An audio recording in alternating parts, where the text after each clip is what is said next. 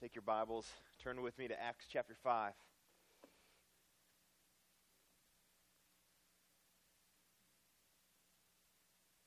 As we continue our journey through the book of Acts, we are uh, following along, following the apostles of Jesus Christ as they are Jesus' witnesses in Jerusalem. Jesus gave them the commission to be his witnesses first in Jerusalem, and that's the section of Acts that we're looking at right now. Um, I want to show you again um, kind of the outline of this section in Acts. Uh, remind you that Luke, as he records the witness in Jerusalem, he alternates between an, uh, looking internally at life within the community of believers, like we saw last week in the first part of chapter 5, uh, and then externally at the community or the uh, uh, the church community engaging in the community in Jerusalem. So that's the section that we're going to look at today, uh, Acts 5, 12 through 42. And this external focused section follows the same pattern that we've seen in other sections, uh, where it starts with signs and wonders and then leads to response and explanation. And one of the big things that we're going to see today is that opposition is continuing to increase. So, back in chapter 2, there was no opposition. We saw after the lame man was healed, some opposition kind of started coming up. And uh, as we continue, the opposition just increases all the more as the Word of God goes forth. Well, I hope you found Acts chapter 5. Let's all stand together in honor of the reading of God's Word. We're going to read from uh, verses 12 through 42. And uh, let's, uh, let's feast together on the Word of God. Um, as, a, as a pastor friend of mine uh, tells his congregation often, this is the only inspired part of the sermon, what we're about to do. So let's lean in and hear God's Word. Now, many signs and wonders were regularly done among the people by the hands of the apostles. And they were all together in Solomon's portico. None of the rest dared join them, but the people held them in high esteem. And more than ever, believers were added to the Lord, multitudes of both men and women, so that they even carried out the sick into the streets and laid them on cots and mats, that as Peter came by, at least his shadow might fall on some of them. The people also gathered from the towns around Jerusalem, bringing the sick and those afflicted with unclean spirits, and they were all healed. But the high priest rose up, and all who were with him, that is, the party of the Sadducees, and filled with jealousy, they arrested the apostles and put them in public prison. But during the night, an angel of the Lord opened the prison doors and brought them out and said, Go and stand in the temple and speak to the people all the words of this life. And when they heard this, they entered the temple at daybreak and began to teach. Now, when the high priest came and those who were with him, they called together the council, all the senate of the people of Israel, and sent to the prison to have them brought. But when the officers came, they did not find them in the prison. So they returned and reported, We found the, pris- the prison securely locked and the guards standing at the doors, but when we opened them, we found no one inside.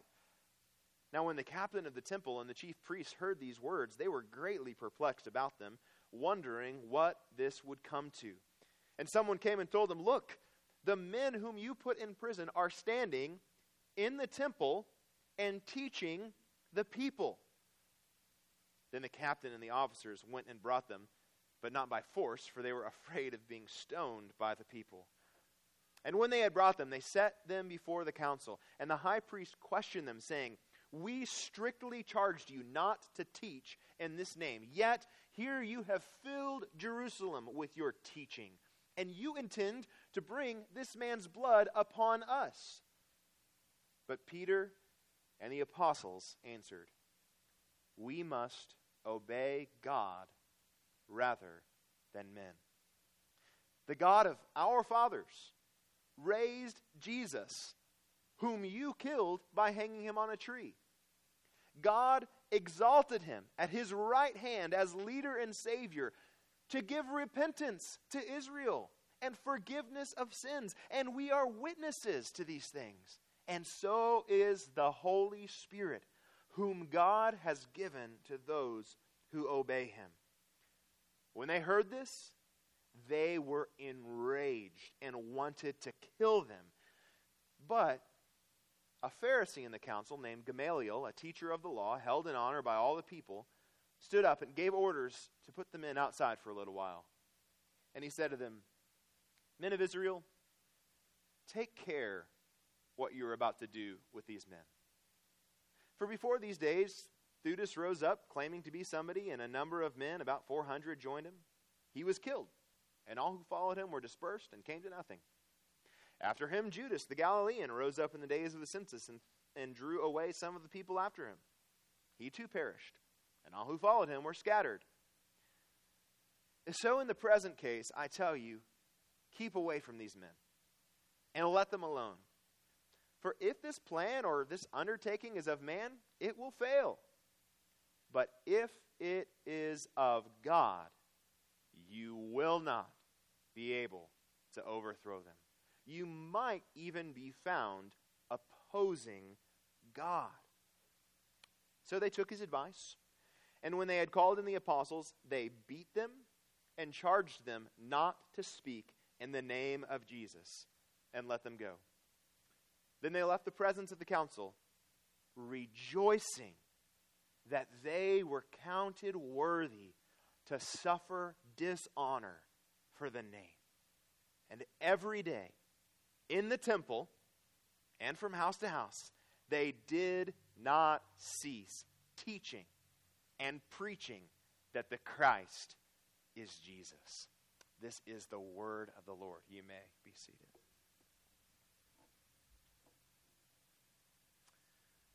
Jesus told his apostles in John 15 18,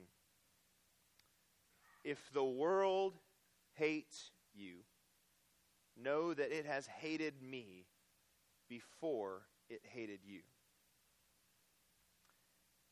Anyone who tries to live a life of faithfulness to God's mission will face opposition.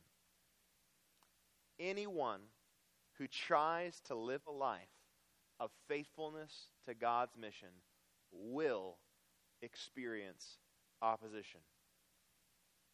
Jesus has told us that the way to life is narrow, it's hard, it's unpopular. We all, as Christ followers, will experience friction because to be a follower of Christ is to go against the grain of the world that lives for sin and for self. Maybe the opposition you experience will be beatings and imprisonments and threats like the apostles, but not necessarily. Maybe the opposition you experience as a follower of Christ you experience as you're a believer married to an unbeliever who opposes the life of Christ that you are trying to live. Maybe in school or in work, you're trying to be faithful to Christ, and the people around you who do not know Christ don't understand and, and even criticize you, oppose you for living in a way that honors Christ in your career. You might even struggle to get ahead. You might have to choose between being faithful to Christ or getting ahead in your career field. For you, it might just be raising kids God's way. That just trying to raise your kids in the discipline and admonition of the Lord brings on opposition that you could otherwise avoid if you just Stop trying to raise your kids God's way and raise your kids like the rest of the world. But in any case, when we turn from sin and turn to Jesus, we are turning to a life that is squarely in the face of the flow of the world. We are going from a life of going with the flow of the world, and we are turning to face opposition. It's what it means to be a Christian we will face opposition. But here's the good news the good news that we see on full display in Acts chapter 5. We may be criticized, we may be mocked, we may be resisted. We might be slowed down. We might be beaten. We might be imprisoned. We might even be killed when we try to advance God's mission. But our God is unstoppable. Our God is unstoppable. You might be able to stop me, but you will not be able to stop my God. Nothing, no opposition that we face is able to thwart God's plan, God's purpose, God's mission, God's glory. Our God is unstoppable. Let's get into the text today and let's see this truth on display. As our passage begins, we see again signs and wonders being done at the hands of the apostles. And as we've already seen throughout Acts, and as we'll continue to see, these signs and wonders are ultimately done by God, and they're given for the purpose of validating the message, the teaching of the apostles. Uh, the healings, the exorcisms, uh, they're not the point in of themselves. They were for a particular time through these apostles in order to point to the teaching of the gospel. And so we even see in this passage that the, the value, the, the, the thing that these signs were leading to was increased saving faith, such that in verse 14, more than ever, believers were added to the Lord, multitudes of both men and women. And as these signs and wonders were done, as this teaching was going forth, this validated teaching, and people were believing it, uh, the apostles were held in high esteem by all these people. More and more people are believing the message, and so more and more people are growing in loyalty to the messengers who are delivering the gospel. Well, such loyalty, such honor that these apostles are getting ultimately leads to the Jewish leaders becoming very jealous. So jealous, in fact, that they put the apostles in prison. Opposition. But no prison is strong enough. No prison is secure enough to stop God's mission. God sends an angel to the prison to bust these apostles out. Look at verse 20, what this angel says to them Go and stand in the temple and speak to the people all the words of this life. So the angel busts them out and he gives them a very specific command from the Lord Jesus. He wants them to go to a particular place, the temple. He wants them to go to a particular people, the, the Jews there assembled in Jerusalem. And he wants them to take a particular message, a particular teaching, the words of this life. So he tell, what he tells them to do could not have been more dangerous. It could not have been more controversial, but also couldn't have been more clear. This was God's purpose, and nothing was going to stop it. And so they immediately obeyed this clear command that they had been given. They w- walked right out of the temple, right, or excuse me, right out of the prison, right into the temple, and began teaching the people all the words of this life. Well, so while daybreak or day is breaking, the apostles are going out of the prison into the temple.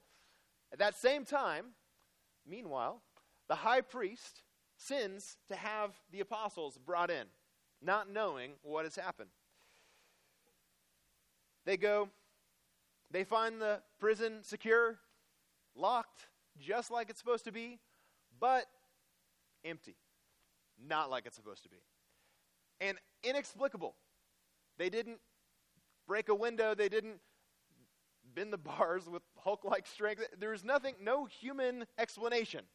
By all accounts, this should have been secure, but supernaturally, they were gone and they couldn't figure out what was going on. In fact, they were terrified to think what this might mean. And then all of a sudden, as they're trying to wrap their heads around this miracle that has just happened, someone comes and says, Look, While we've been over here trying to find these guys, they have been in the temple. The, the very guys you imprison are going doing exactly the thing that they're not supposed to be doing. They're in the temple with the people teaching.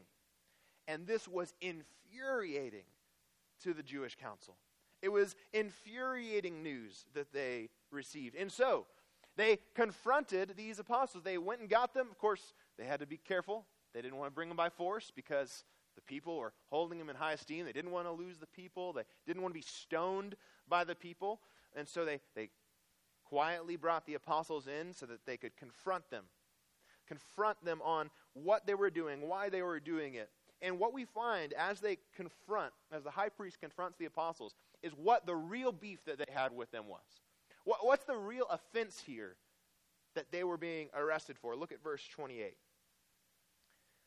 We strictly charge you not to teach in this name. Yet here you have filled Jerusalem with your teaching. And you intend to bring this man's blood upon us. Their offense was teaching.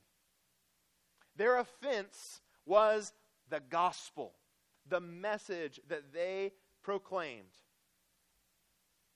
They were preaching a different message than the Jewish leaders. And they were teaching it to their people, the, the Jewish leaders' people. All of Jerusalem was being infected by this teaching of the gospel. And, and not only that, not only were they teaching um, the, the, the people there in Jerusalem and was this spreading, but also it was making them look bad.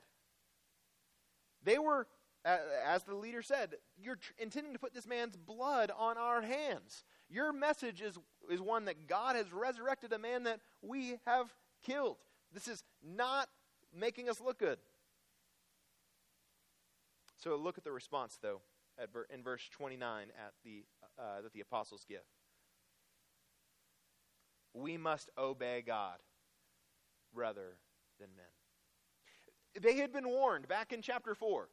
They had been threatened. They had been commanded, do not teach in this name.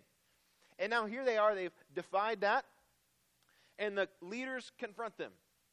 How dare you defy our instruction? How dare you disobey us? But their response is, we must obey God rather than men. And what we see here is really, really important. Their agenda was not defiance.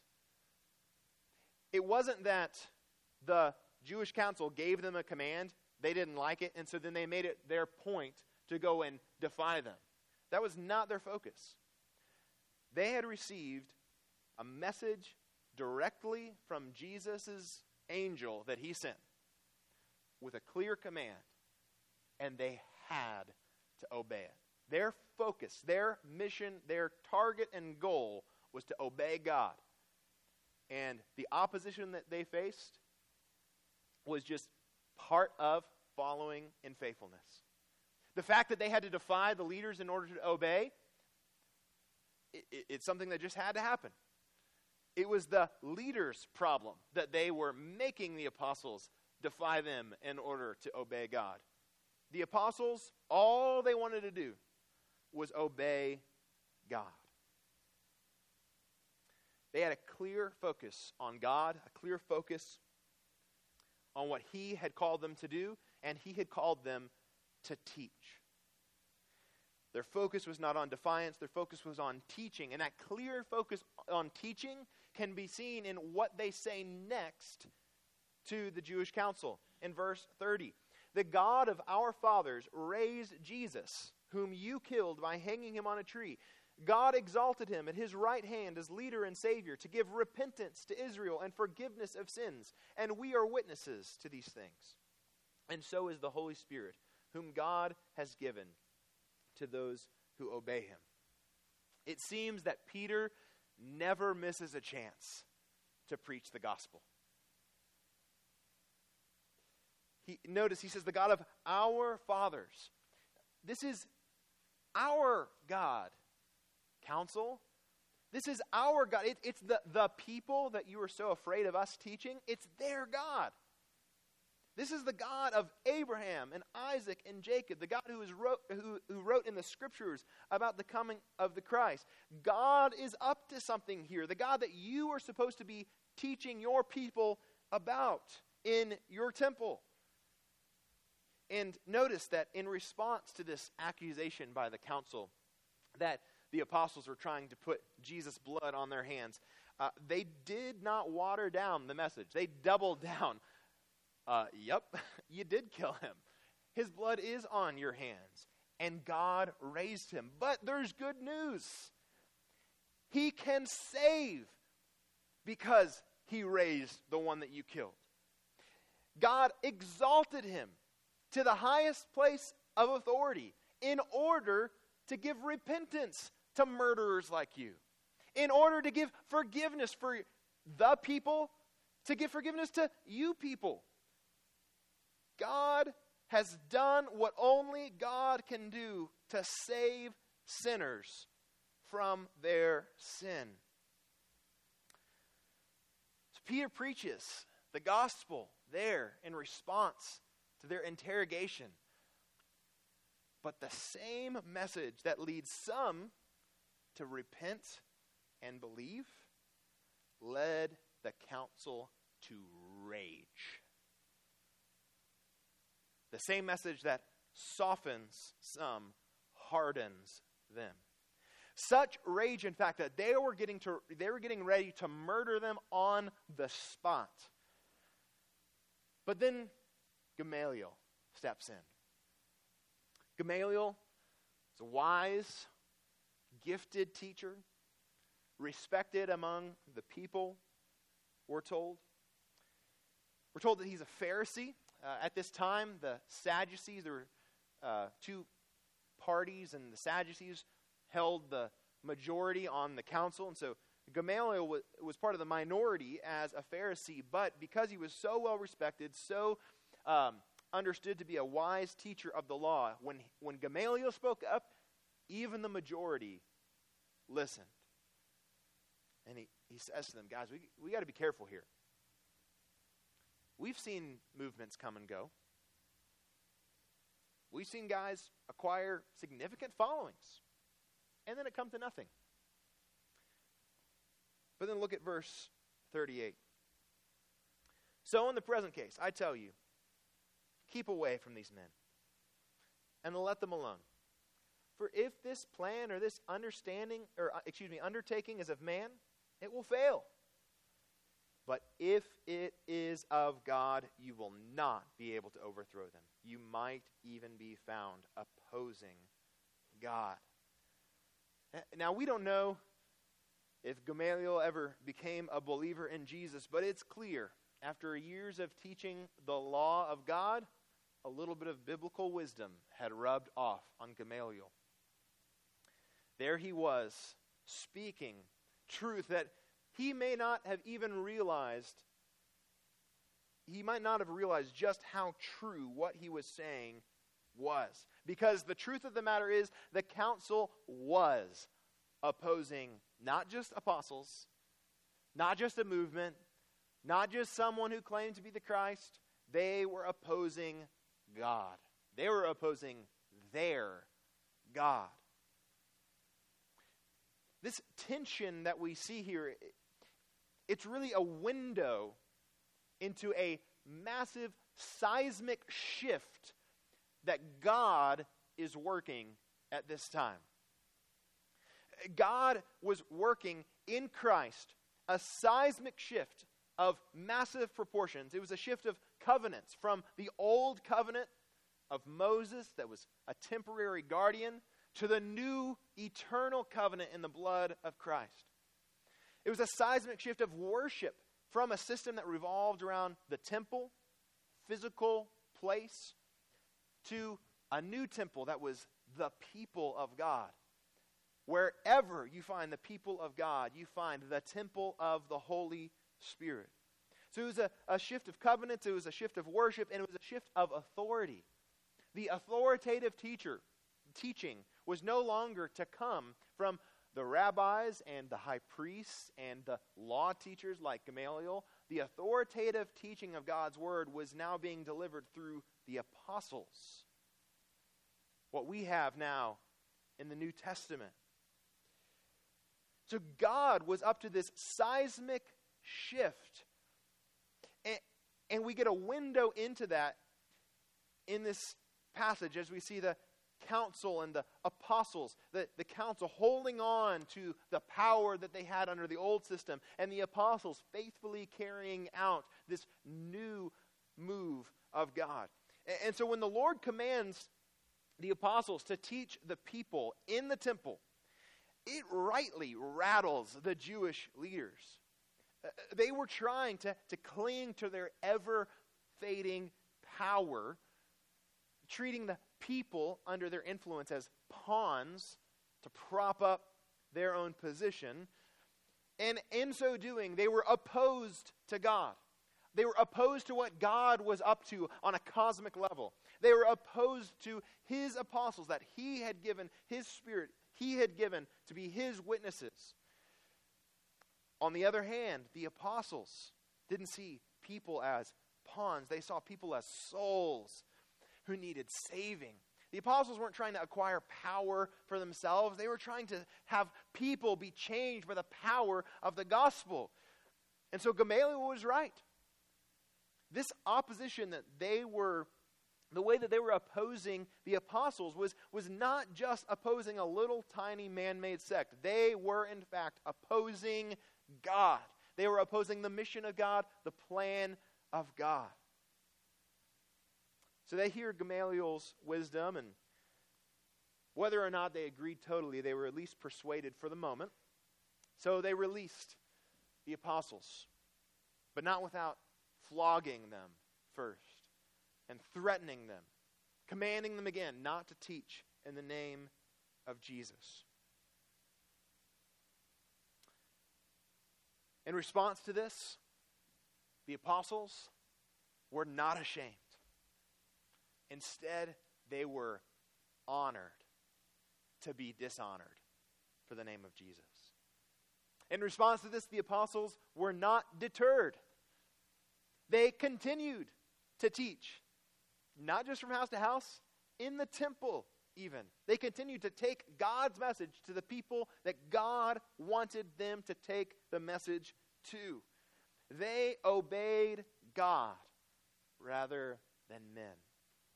Because whatever opposition was thrown their way, whatever may threaten to stop God, whatever may threaten to stop this mission, whatever may threaten to stop God's plan or stop God's purpose, they knew their God was unstoppable.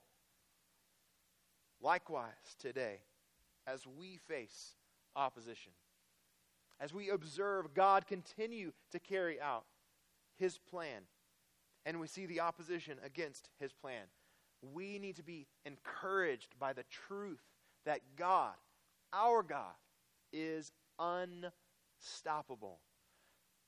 From this text, let me offer to you four points of application. Number one, be grateful that God's unstoppable message has come to you. Be grateful that God's unstoppable message has come to you. Acts 5 shows us that the gospel is unstoppable.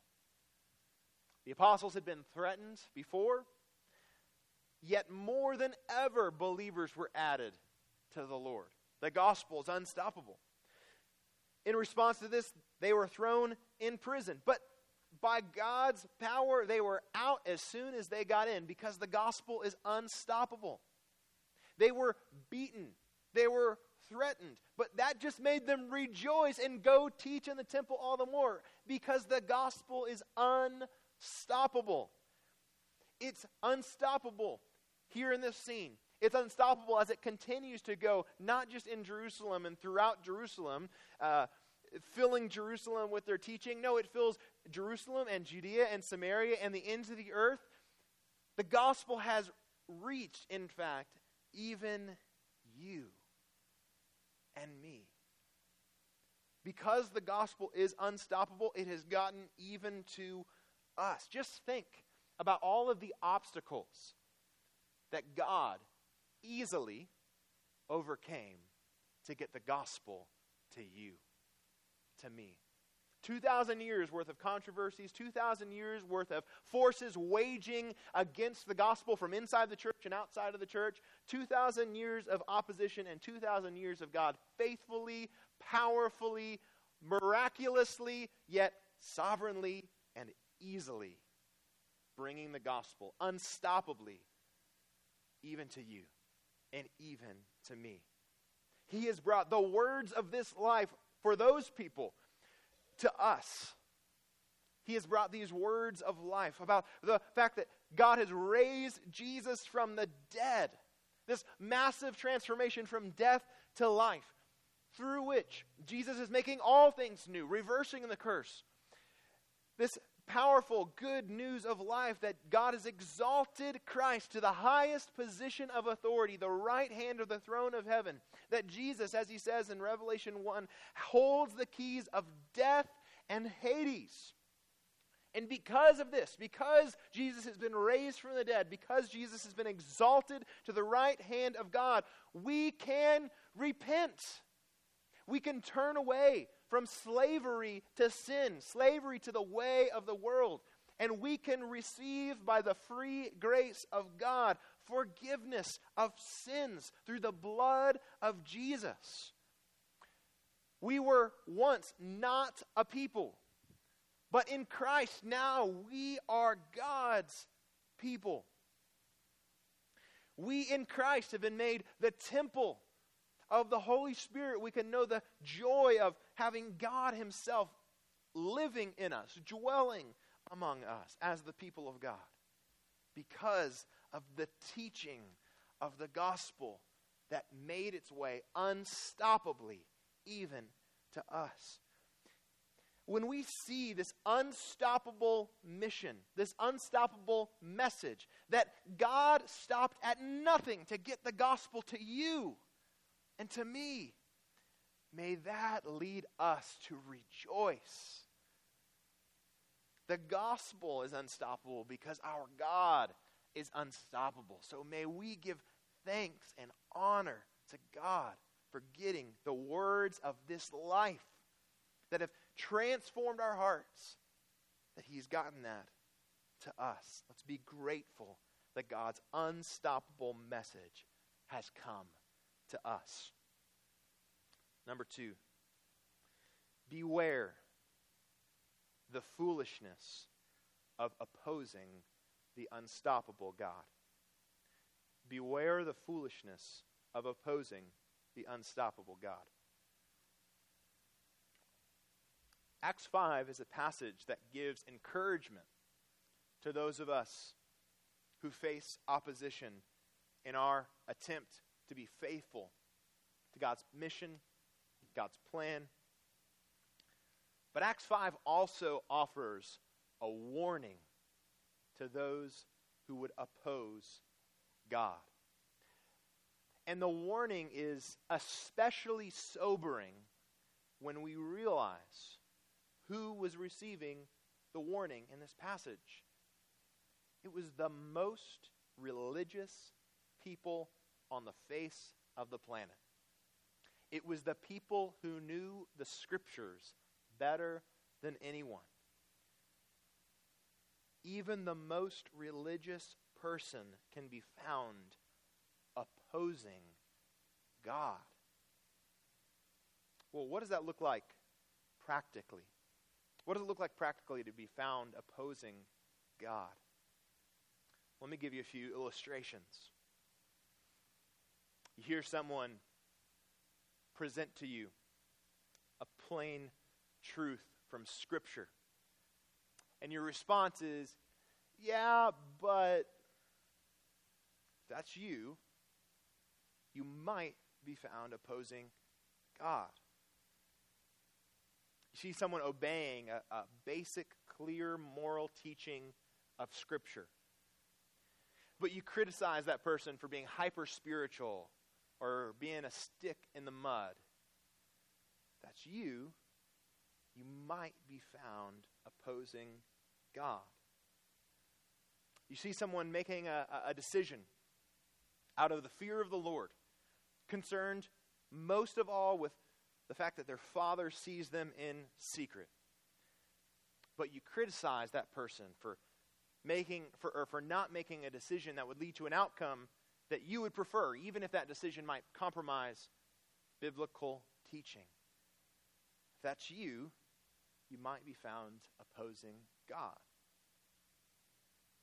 If you reject biblical teaching and practice of church, worship, excusing it, saying, well, that's not the way we've always done it. Or, well, these days people don't do that anymore. Or, well, that's not the way to get results. If that's you, you might be found opposing God. Beware of even religious forms of opposing God, God's purpose, God's plan, God's mission, God's message. And if God is identifying in you a way that you oppose Him, remember that you are opposing someone who is unstoppable and repent. The good news of this passage was preached even to those who were opposing God, laid out before them. Jesus is at the right hand of God with all authority so that you are free to repent. Turn from your opposition to God and turn to God. Turn to His Word. Turn to His message. Turn to His mission. Turn to His plan. And beware the foolishness of opposing the unstoppable God. Number three, be faithful to God's unstoppable mission.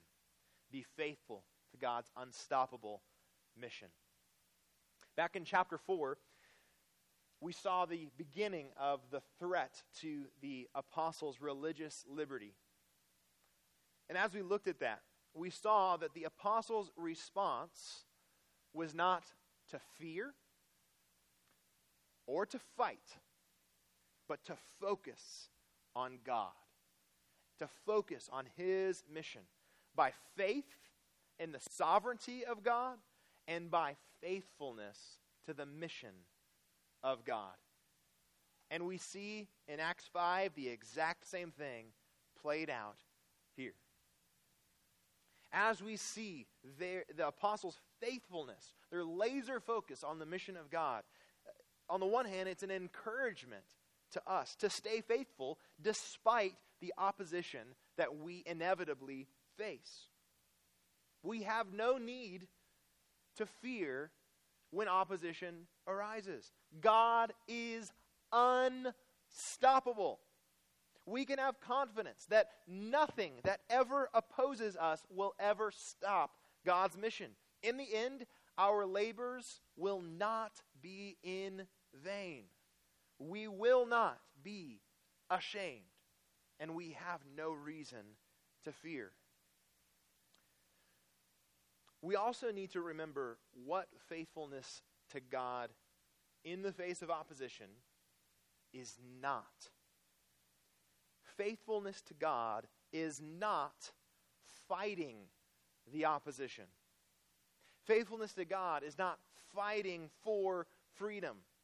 Faithfulness to God is focus. Focus on the mission. Just like we saw on the apostles, their goal, their focus was not to defy the leaders. Their goal, their focus was not their rights or their privileges. Their focus was clearly, squarely only on God and obeying his mission. Listen to what Brian Vickers writes about this passage. The apostles' reply is not an act of civil disobedience in the popular modern sense. The apostles hope for change, but the change they seek is faith and repentance, not freedom of speech. In fact, they apparently do not even need freedom to speak. They will continue to speak regardless, for an angel of the Lord has told them to do so. This is a matter of obedience to God. He goes on to say this It belittles the courage of the apostles to call their response to the council's injunction mere civil disobedience. Civil disobedience identifies an injustice in a governing authority and sets out to oppose it, even if to do so means breaking the law in hopes of stopping the injustice. The apostles do not identify a problem and then develop a plan to oppose it. They are not an underground association or a group of insurgents.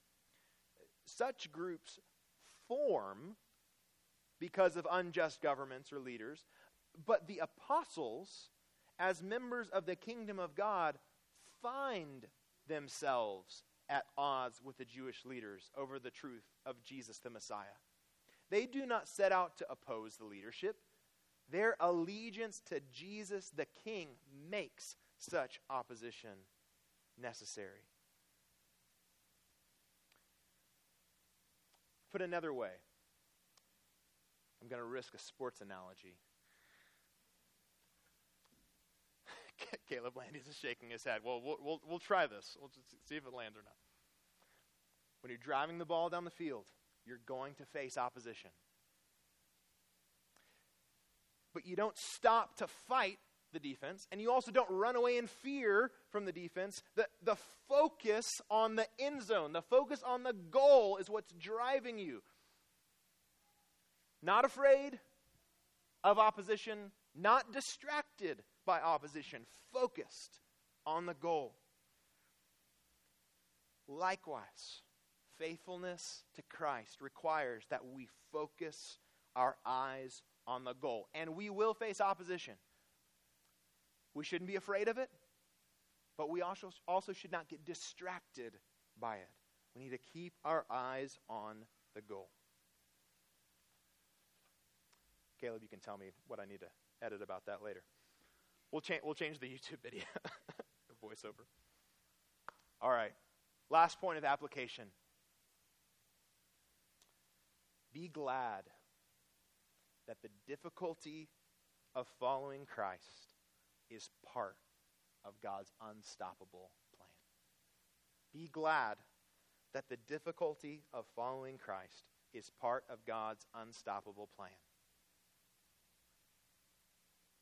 As the apostles were walking away from the council, bruised, bloody, I'm sure it would have been tempting to think, is this really worth it? Or even, is the shame that we're receiving a sign that we're missing something? That we're doing the wrong thing? But that wasn't the response of the apostles. Instead, they rejoiced. They remembered what Jesus had said in Luke 6 22 and 23. Blessed are you when people hate you, when they exclude you and revile you and spurn your name as evil on account of the Son of Man. Rejoice in that day and leap for joy, for behold, your reward is great in heaven. For so their fathers did to the prophets. Anyone who tries to live a faithful life of obedience to God's mission will experience opposition from the world. Whether it's coming within your school, your workplace, from your extended family, or even in your own home, it is worth it. It is an honor, and your reward is great. in heaven. Jesus' words. In the end, God will accomplish his unstoppable plan. Nothing will stop his purpose, his mission, his will. He will accomplish his unstoppable plan for the world, and he will accomplish his unstoppable plan for you. Turn with me to Romans 8.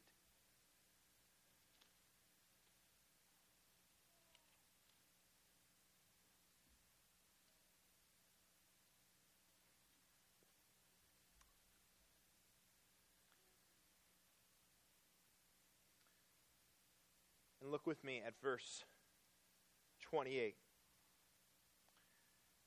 And we know that for those who love God, all things work together for good for those who are called according to his parentheses unstoppable purpose and listen to how Paul goes on to describe the great reward awaiting those who are in Christ Jesus. Verse 29 For those whom he foreknew, he also predestined to be conformed to the image of his Son, in order that he might be the firstborn among many brothers. And those whom he predestined, he also called. And those whom he called, he also justified. And those whom he justified, he also glorified. Uh, this, these verses here have been compared in the past to a, a golden, unbreakable chain. We see in these verses the unstoppable plan of God, his unstoppable plan of redemption that he is working in Christ, both at a cosmic level and in the individual believer. And all things, he says, work for the good of making us more like Jesus. Look at verses 35 through 39. Who shall separate us from the love of Christ? As we face opposition in school, in work, in our homes, wherever we face opposition, remember these truths Verse 35 Who shall separate us from the love of Christ? Shall tribulation or distress or persecution or famine or nakedness or danger or sword? As it is written, for your sake and faithfulness to God, we are being killed all the day long. Opposition. We are regarded as sheep to be slaughtered. No. In all these things, we are more than conquerors through him who loved us.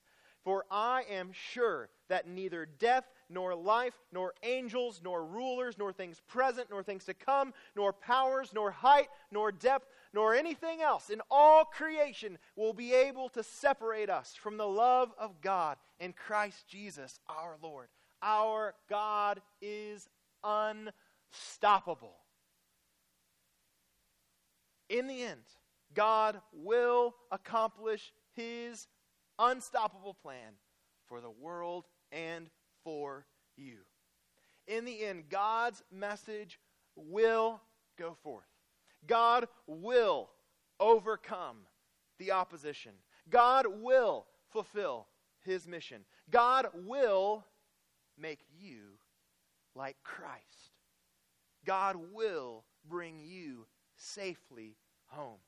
And God will receive all the glory. So rejoice. The King is on his throne, and our God is unstoppable. Let's pray. God, we worship you, the unstoppable God. We praise you that you would stop at nothing to get the gospel to the souls that you want to save, the souls that you have given the privilege of experiencing your grace and steadfast love for all of eternity. Lord, you are a worthy God. You are a powerful God. You're a gracious God. And Lord, we worship you. We're grateful that your unstoppable message has come to us.